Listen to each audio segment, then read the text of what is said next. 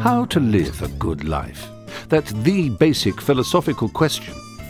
Aristotle's answer was live virtuously. Do what a virtuous person would do. And that will make you happy. Well, not exactly happy, but eudaimon. Eudaimonia, sometimes translated as flourishing, is what we all want. It's the one thing people seek for its own sake.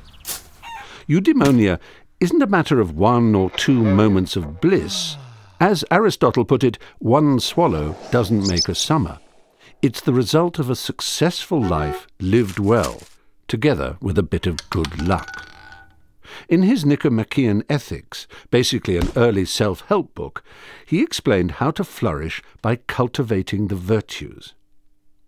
Every virtue is a disposition to behave in certain ways that lies between two extremes.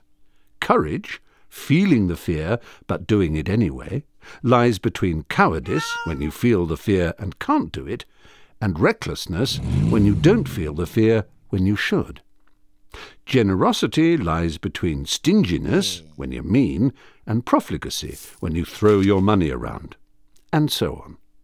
This is Aristotle's doctrine of the golden mean.